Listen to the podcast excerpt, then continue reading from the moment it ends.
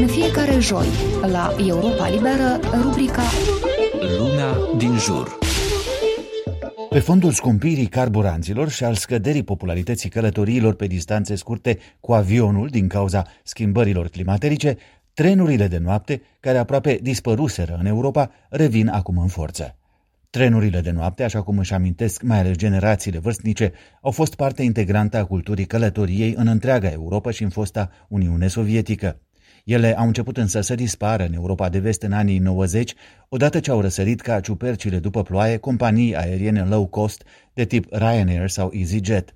Potrivit unor statistici citate de revista Time, până în 2019 două țări cu tradiție feroviară îndelungată, inclusiv nocturnă, anume Germania și Elveția, renunțaseră aproape total la trenurile de noapte.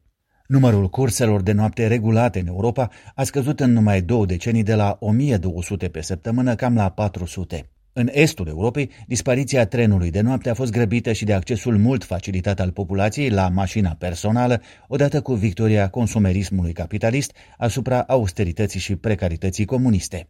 În ultimii doi ani însă trenurile de noapte au reintrat în atenție.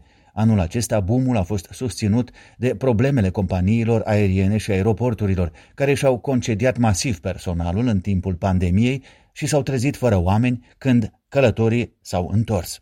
Dar factorul principal, cum scrie și revista Time, este criza climaterică, care îi face pe tot mai mulți europeni să prefere călătoria cu trenul celei aviatice. Călătoria cu trenul implică emisii de gaze de seră de 5 ori mai mici decât cea cu avionul, un fapt invocat de guverne și companii europene care promovează din greu în ultima vreme restabilirea unor conexiuni cu trenul la scară europeană. Unele guverne, de pildă din Germania sau Franța, au pus la punct legislație care descurajează zborurile scurte interne dacă distanța respectivă poate fi parcursă într-un timp rezonabil cu trenul. În 2019, promotorii reîntoarcerii trenului de noapte au primit un impuls decisiv prin intrarea în conștiința publică internațională a termenului Flixcam, în traducere din suedeză rușinea de a zbura, grație mai ales activistei de mediu suedeze Greta Thunberg. Prima companie feroviară națională care a reluat pe scară largă trenurile de noapte a fost ÖBB din Austria. Invocând îngrijorarea față de schimbările climaterice, concernul a cumpărat deja în 2016 drepturi pentru curse internaționale, lansând noi și noi trasee an de an. Cursa Nightjet Paris-Viena, de exemplu, a fost lansată în decembrie 2021.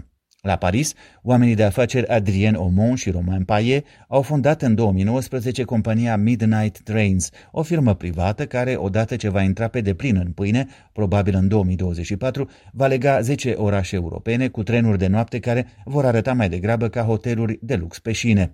Printre altele, trenurile vor avea un bucătar șef cu steluțe de la Michelin și paturi adevărate. În calea întoarcerii trenului de noapte se află însă și obstacole. Unul dintre ele este prețul încă ridicat al biletului. O călătorie nocturnă Paris-Viena costă în jur de 150 de euro, adică tot mai scump decât un zbor cu avionul. De asemenea, durata este mai lungă. E adevărat că cu trenul ajungi din centrul orașului în alt centru de oraș, fără să mai parcurgi distanța de la aeroport, însă și așa, o cursă cu trenul Paris-Viena tot durează 14 ore și jumătate față de 2 ore și jumătate cu avionul.